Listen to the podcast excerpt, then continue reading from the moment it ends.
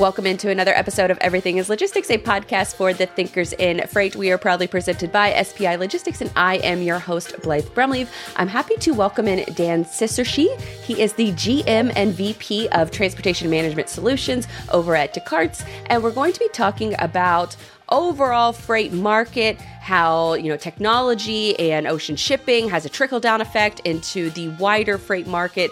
We're entering in peak season, so there's a lot of moving parts going on. So Dan, welcome into the show. Excited to dive in. Great. Thanks to thanks for the invitation, Blythe. Good to be here. Absolutely. Now, uh, you, you have a very extensive background within the freight industry. Uh, of course, you know, co-founding MacroPoint, and and uh, but I'm curious as to what happened before MacroPoint. How did you get involved in in the freight space, which I think is always an interesting story. Sure. Uh, yeah. So uh, probably like lots of people, I didn't start out in the the freight business. Um, my partner Bennett Adelson and I started a tech consulting company. And so we were doing technology consulting, working for companies building custom solutions. And then around 08, 07, 08, we wanted to we wanted to diversify and create a a recurring revenue platform. I don't know that SaaS was even a, a term back then. Mm-hmm. And we piloted a few things, but you know, uh, MacroPoint ended up being one of the pilots that we had, and mm-hmm. and uh, you know, we work closely with a couple key customers, um, uh, and and really the the rest is is history. It took off like a rocket ship, and and we went with it. Oh, that's interesting. I, I it, it, so you had a few companies maybe in your portfolio of services, and this was the one that that worked. And so, uh, what, what, was uh, I, I guess sort of that. I guess that catalyst of starting the company was the early signals of it being successful. But then how did you sort of move it to continuously sort of evolve over the years? Because, it, sure. you know, I think for a lot of businesses, especially in the freight tech landscape today, it's, you know, there's the, the moniker of like, oh, are you VC backed or are you going to be a startup? And, you know, uh, who's going to really be successful? So I'm curious as to how you, you, you, obviously you chose the business, but how you decided to grow it. Yeah. I mean, we bootstrap, Bennett and I uh, funded it ourselves um, our initial inclination, though, for MacroPoint was actually to be, build an ELD device hmm. on a consumer grade phone. So we were going to be kind of Omnitracs on a phone. And uh, we had probably four or 500 units out in the market, but we kept hearing customers say, you know, that's not really a problem for us. We have, you know, Qualcomm or Omnitracs and, and, but if you could help do that to our the the freight we put on other people's trucks, that's what we're interested in. So ultimately, we pivoted. And as any good, I think, business entrepreneur, you you really got to listen to your customers, hmm. understand where their real problems is, problems are, and and lean in. And uh, and then that's what we did. Um, we took every dollar we brought in and pushed it right back into the business, hmm. and um, um, and really had our our payment models our billing models were supporting the cash flow of the business. So we encourage customers to pre-buy, quote unquote, deposit uh, money in the account that really helped fund uh, our ongoing growth. So we didn't have to take on uh, VC money.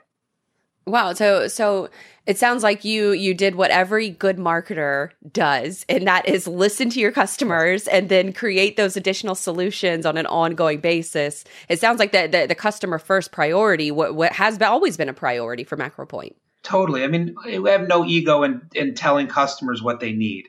Mm-hmm. Um, I think listening to what they need and coming up with innov- innovative ways to solve that is really the secret sauce that that we hit in, and, and there's lots of freight tech businesses in the space that have done the that have done the same thing, and it really again aligning on what is the real problem, and then innovate a, uh, a, around how do you solve that. And so, what was the point that that you decided, or or, or maybe it was you know Descartes coming to you that that you said, well, I, I, think it's time to to make the next jump, to make the next move. You know, instead of being bootstrapped, you know, partner up w- with a bigger company that can allow us to to grow even more. What what did that process sort of look like for you? Yeah, I mean, we certainly had lots of opportunities to work with other private equity uh, firms, and, and we did take on a year and a day before the Descartes sale uh, a private equity partner in Susquehanna, and they were great because uh, we saw the opportunity and we needed to lean in and spend to really capture that. And uh, and then Bennett and I decided that um, you know the opportunity is bigger than than kind of the fork in the road of do we continue to dump more into the business? I mean, we're Midwest. We have to be profitable. Mm-hmm. Um, we we never uh, tried to lose lots of money quickly. Um, and then you know the Descartes folks, it was just a natural kind of transition. We saw the the global network of sellers and customers uh, I mean, Descartes has 24,000 customers globally, and we were excited oh. To get to those customers fast, and, and that gave us the opportunity to do that. I, am curious as to how you know so, sort of you know tracking technology within the U.S. I think is kind of a given, but is this maybe like a, an, an, ignorant question? But you know, overseas or maybe in other countries, are how are they receptive to this kind of technology? Is it a little bit more of a, a sell, or is it maybe an easier sell than it is to to maybe like the the U.S. market? Yeah, I mean, there's certainly uh, the EU has laws that make it sometimes a little bit more difficult, although mm-hmm. we see California and other states really mirroring, I think, with uh, with the EU on that. Mm-hmm. I think the they're just as receptive. Um, I mean, early days of MacroPoint, after dinner, I would call drivers every night to get them to install the MacroPoint app and I learned. Oh, that's interesting. What, yeah, I learned what their frustrations were. Um, you know, we certainly heard good, bad, and everything in between about about MacroPoint in the early days.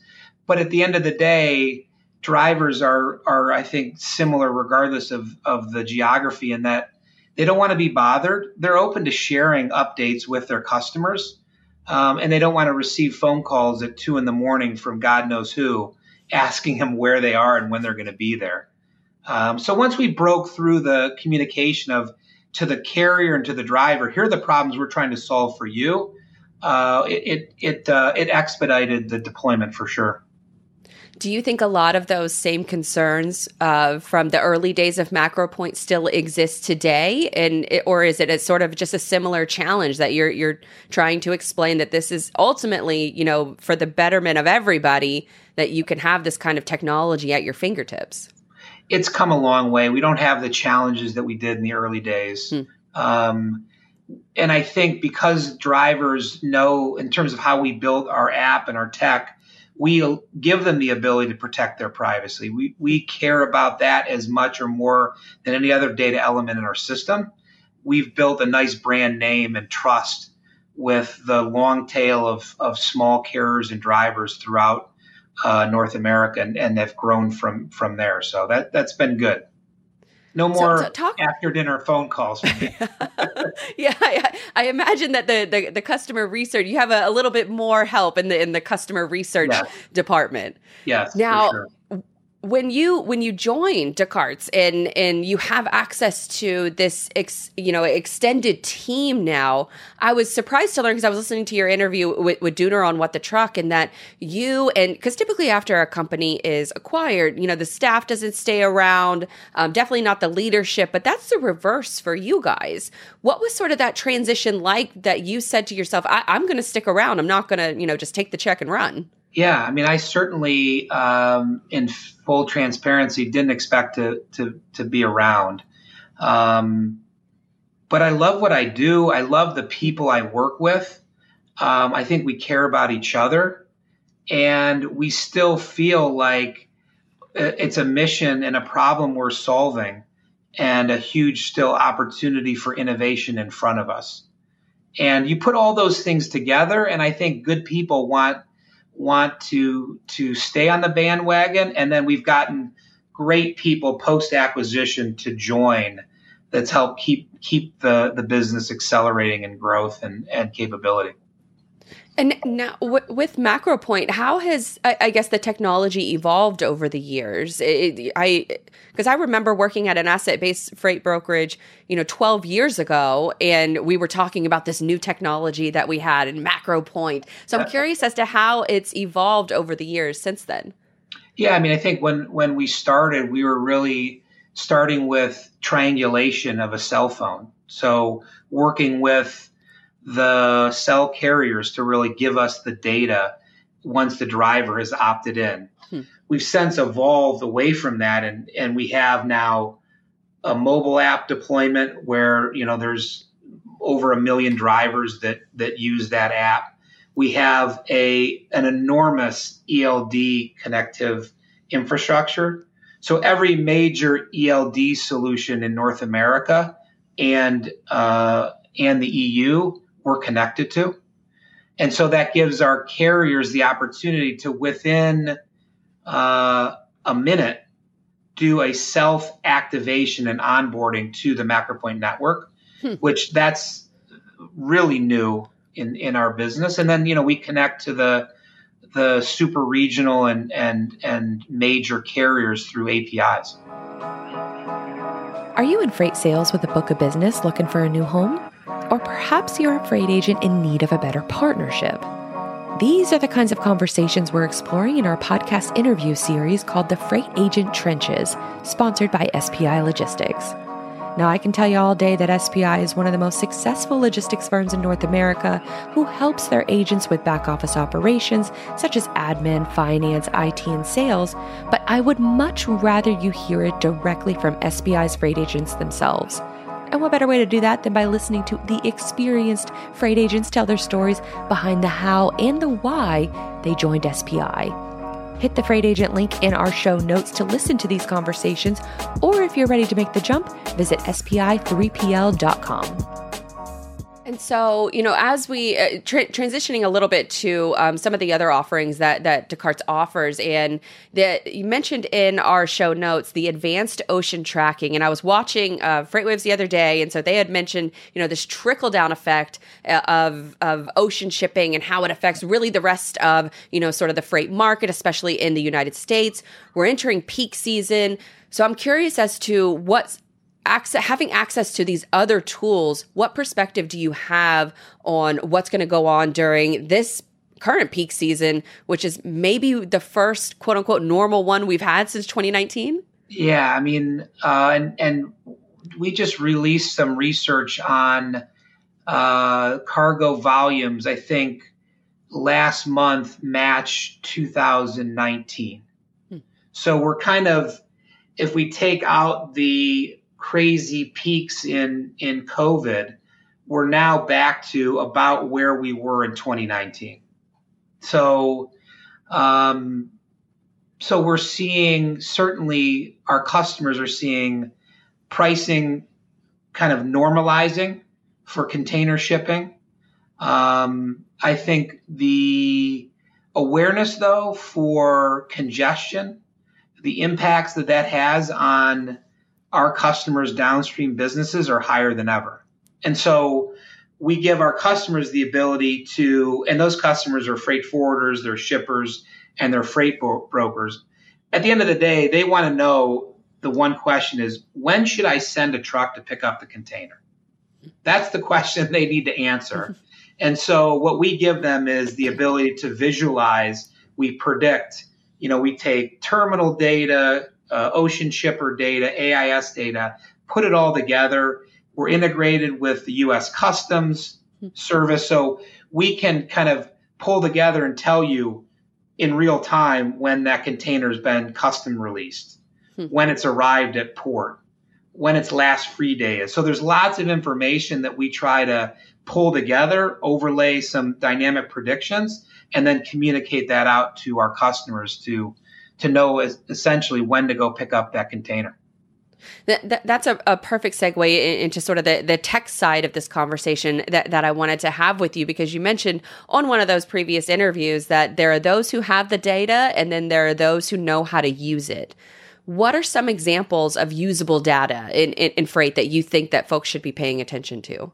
Yeah, I mean, and that is, and I think that's probably the biggest thing that's changed in the last 10, 12 years is the amount of data in the industry, tons of it. I mean, there's, mm-hmm. we have data on everything. I, I think too much. well, it is for sure. I think the innovations now are really around harnessing kind of what one, how do we make the de- data better? We do a lot of machine learning around improving um, truck IDs, right? So, what truck should we track? And you know, the customer might get a bad truck number from the carrier. We do a lot of machine learning around solving for that and saying, no, this is the good truck that should that should be assigned for that load, right? Or if we think going back to ocean, here's the last free day. And can we then start to apply alerts to customers on the last free day, right? When has it been, like I said, custom released? Um, you know, we do a lot around predicting arrivals, you know, the but the but the raw materials, as I've said before, the real-time location updates and event updates really are the underpinnings for all the awesome insights that you can glean related to detention, demurrage, performance of carriers, performance for your customers, performance on each consignee. I mean, there's tons of insights you glean once you have those raw materials. We feel like we've carved out a differentiated capability to really get at that raw material data. Hmm. Super interesting because uh, there's there, there was another uh, quote that I, I, heard you say the the gold rule of or the golden rule of carrier management. Um, can you explain what that is and, and, why it's so important? Well yeah i mean we and this is something we do in in my family too is you know it's not about treating others how you want to be treated but you treat others how they want to be treated right mm-hmm. and when we think about our carriers they're different right we have a great, awesome owner operator base that, that leverage MacroPoint to find available loads, to share location updates. Well, they have a different um, set of needs and expectations. And then you get into the, the mom and pop and mid mid-sized trucking companies, and then you get to the JB Hunts and Schneider's. Like that spectrum of expectations are different, and, and we need to to understand that, realize that, and, and treat people differently based on, on how they want and need to be treated. What are some of those differences between some of the, you know, the owner operators versus the larger carriers? I, I would imagine, you know, maybe budgetary concerns, things like that. Yeah, I mean, I think capabilities to share their information, right? So we have, you know, take Schneider. They do a fantastic job and have technical capabilities to give good real time API based data. Um, and so you have these high tech market leading companies like Schneider. And then we have a lot of small companies that they really need lots of help. They need easy ways to share their uh, trucks data with their customers, but they don't have a tech staff. They don't have a lot of time to manage integrations and things like that. So we rolled out a carrier self activation platform where they can log in and, and within a minute or two uh, onboard their carrier, uh, their trucks into our network and, and share oh, cool. um, location data just for the shipments that they're on for customers. Oh, that's that's super interesting. Now, you know there's there's so much news. I mean especially like obviously the the, the convoy closure announced today is is big probably the biggest story or one of the biggest stories in freight all year long. And it's bringing up this sort of heated debate around like the value of digital brokerages and you know where they could have you know possibly failed and where others succeed. And i think ultimately you know it makes some people scared of adopting technology where I think logistics just at its heart is always going to be a relationship driven business. So how do you balance sort of tech adoption and or how do you think about sort of tech adoption and the relationship aspect? Because it feels like that that you're very focused or ha- uh, have always been very focused on the relationship side of things. Yeah, for sure. And the convoy, I mean, I, I'm sorry to see, you know, I think the the I'm sure mistakes were made. I don't know enough about their business, but uh, you know, technology wasn't the problem, right? I mean, we think about risk, right? And and every company needs to apply uh, their understanding of risks and and the opportunity against those risks and and there's always winners and losers but i applaud them for for taking the risks and and it'll create more opportunity in the long run for people that there's great people that work in that business today that will be great people tomorrow that are available to work in lots of other businesses um, very true so so that's good but it is relationship it, you know technology will never will never replace that i think we look for the high friction areas in our customers' businesses that are low value, and we automate those. And then the, the outcome is better relationships, right? So our carrier sales reps, our account managers spend more time talking to carriers about lanes that they would actually care about because they have better data in front of them, right? But it's not about automating out those interactions. I think we're a long way away from that. Yeah, and I, I think with the, with a lot of these technology solutions, they're allowing you to get some time back so that your best employees can spend that time, that extra time that they have now, building those relationships. Is that I would imagine that that's a safe assumption for for the MacroPoint team for you guys. Hundred percent, hundred percent. Free people up to do more value added uh, activities, and I don't think uh, AI or any other fancy terms you want to throw in can automate good relationships. That when there's a problem, everybody makes mistakes. Feeling that there's a person on the other end that cares about your business that you can call, I think that will be important 10, 20, 100 years from now. Are there any areas in, in freight that you think technology can can still solve? Totally. Um, you know, the there's still a lot of paperwork that moves manually. Um, I think, and and there's guys like Highway that are doing a great job of really trying to find the bad actors more quickly um, to to save some some uh, some of our customers. I think, you know, EDI. You know, if you would have told me 15 years ago that EDI would be as prevalent as it is today, it's still growing. Um, I run an EDI platform inside of Descartes. We we manage you know six billion messages a year, I think, and growing. Wow.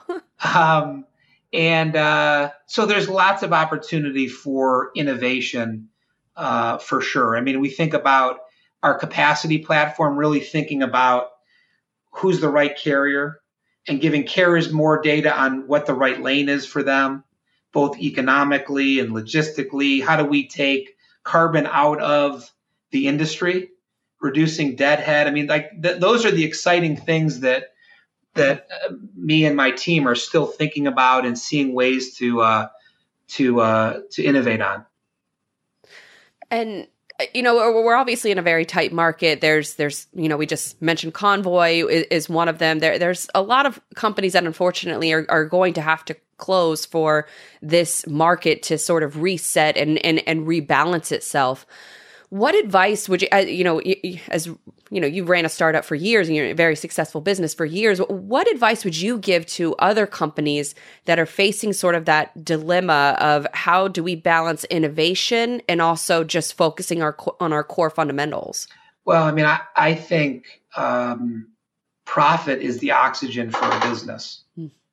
and if you lose sight of that and especially in a rising rate environment the cost of capital goes up, you, you could find yourself in a really bad spot. So focusing in on, am I solving important problems for my customers? Hmm. And am I doing that in a profitable way? So I can reinvest in getting the next customer, hiring the next great employee that's going to help us grow. I mean, those are really what I think separates the successful entrepreneurs. And, and you don't always make the right decisions, but having dry powder in a profitable business where you're solving real problems uh, is never going to go out of style. Absolutely. Now, what's what's next on the you know sort of the product roadmap for for you guys over at MacroPoint, Descartes, um, all that good stuff? Well, you know, we have our innovation forum for our customers coming up November first and second, where Uh, we have our product managers, our customer success teams, um, and some of our thought leaders are going to be talking about really just that. Uh, I think the quick flyover uh, in terms of what we're seeing in, if I want to pick MacroPoint, a lot of, again, more automation and enablement for carriers. Um, a lot of things that we're doing in the European markets and South American markets. We're seeing tons of growth in, in, in Mexico as we're seeing some reshoring or nearshoring happening. Um, innovations around kind of more predictions. Uh, we just rolled out our new UI for MacroPoint. So uh, we uh, kind of, you know, two years in the making, we've been looking at and working on kind of the the new experience for our customers. So lots of our big customers never use our system; they just connect via API. But our mid and small customers, they live in our platform, hmm. and uh, we're excited about some of the innovations and the notification automation, and, and there are really lots of cool things that that our customers are excited about, and quite frankly, have been asking for. Is there anything that I, I didn't ask that you think is important to mention? Um, I mean, I I don't think so. I mean, I think look, I'm excited, proud to be a part of an awesome kind of stumbled into the freight industry, mm-hmm. uh, but I think we all did. yeah, exactly. But you know, proud to be a part of the industry, um, working alongside some some real luminaries, and and I appreciate the logistics leaders, you know, the Shelley Simpsons of the world, um, that that really are out front leading. Good times or bad, I think, are good leaders in our industry. Mm-hmm. Erin Van Zeeland over at Schneider, um, all these people that uh, I think you know we appreciate in terms of if I look back, kind of the journeys that we've been on, and and and we've been successful because of uh, of great people like like that. I mentioned Ed Wadle. I mean, Ed was uh, he's at ArcBest. He was really kind of one of our first customers that helped us really identify a really important problem to solve that became what MacroPoint is today. So just humbled and proud to be a part of that. And and I know I speak for the broader team that you know we've been at this for 13, 14 years, and and and we're still as excited as ever about the innovations in front of us. Absolutely. I mean, I know I know there, there's a lot of tough times going on for for people right now in in the market, but there's a lot of innovation that happens when everything is sort of burned to the ground. You know, things got to rise from those ashes, and you know, all, only you know a lot of the the stronger and newer visions are going to come to light after that happens. So, Dan, appreciate your time today. Where can folks follow you? Follow more of your work. So, uh, I mean, connect with me on LinkedIn. That's the social tool of choice that I use. Um, macropoint.com, Descartes.com. Um, love to hear feedback, thoughts, ideas for our next innovation. Absolutely. Th- thank you again for your time. And I'll make sure to put all of that in the show notes just to make it easy for folks to check out. That'd be great. Thanks, Blaine. I hope you enjoyed this episode of Everything is Logistics, a podcast for the thinkers in freight, telling the stories behind how your favorite stuff and people get from point A to B. Subscribe to the show, sign up for our newsletter, and follow our socials over at everythingislogistics.com.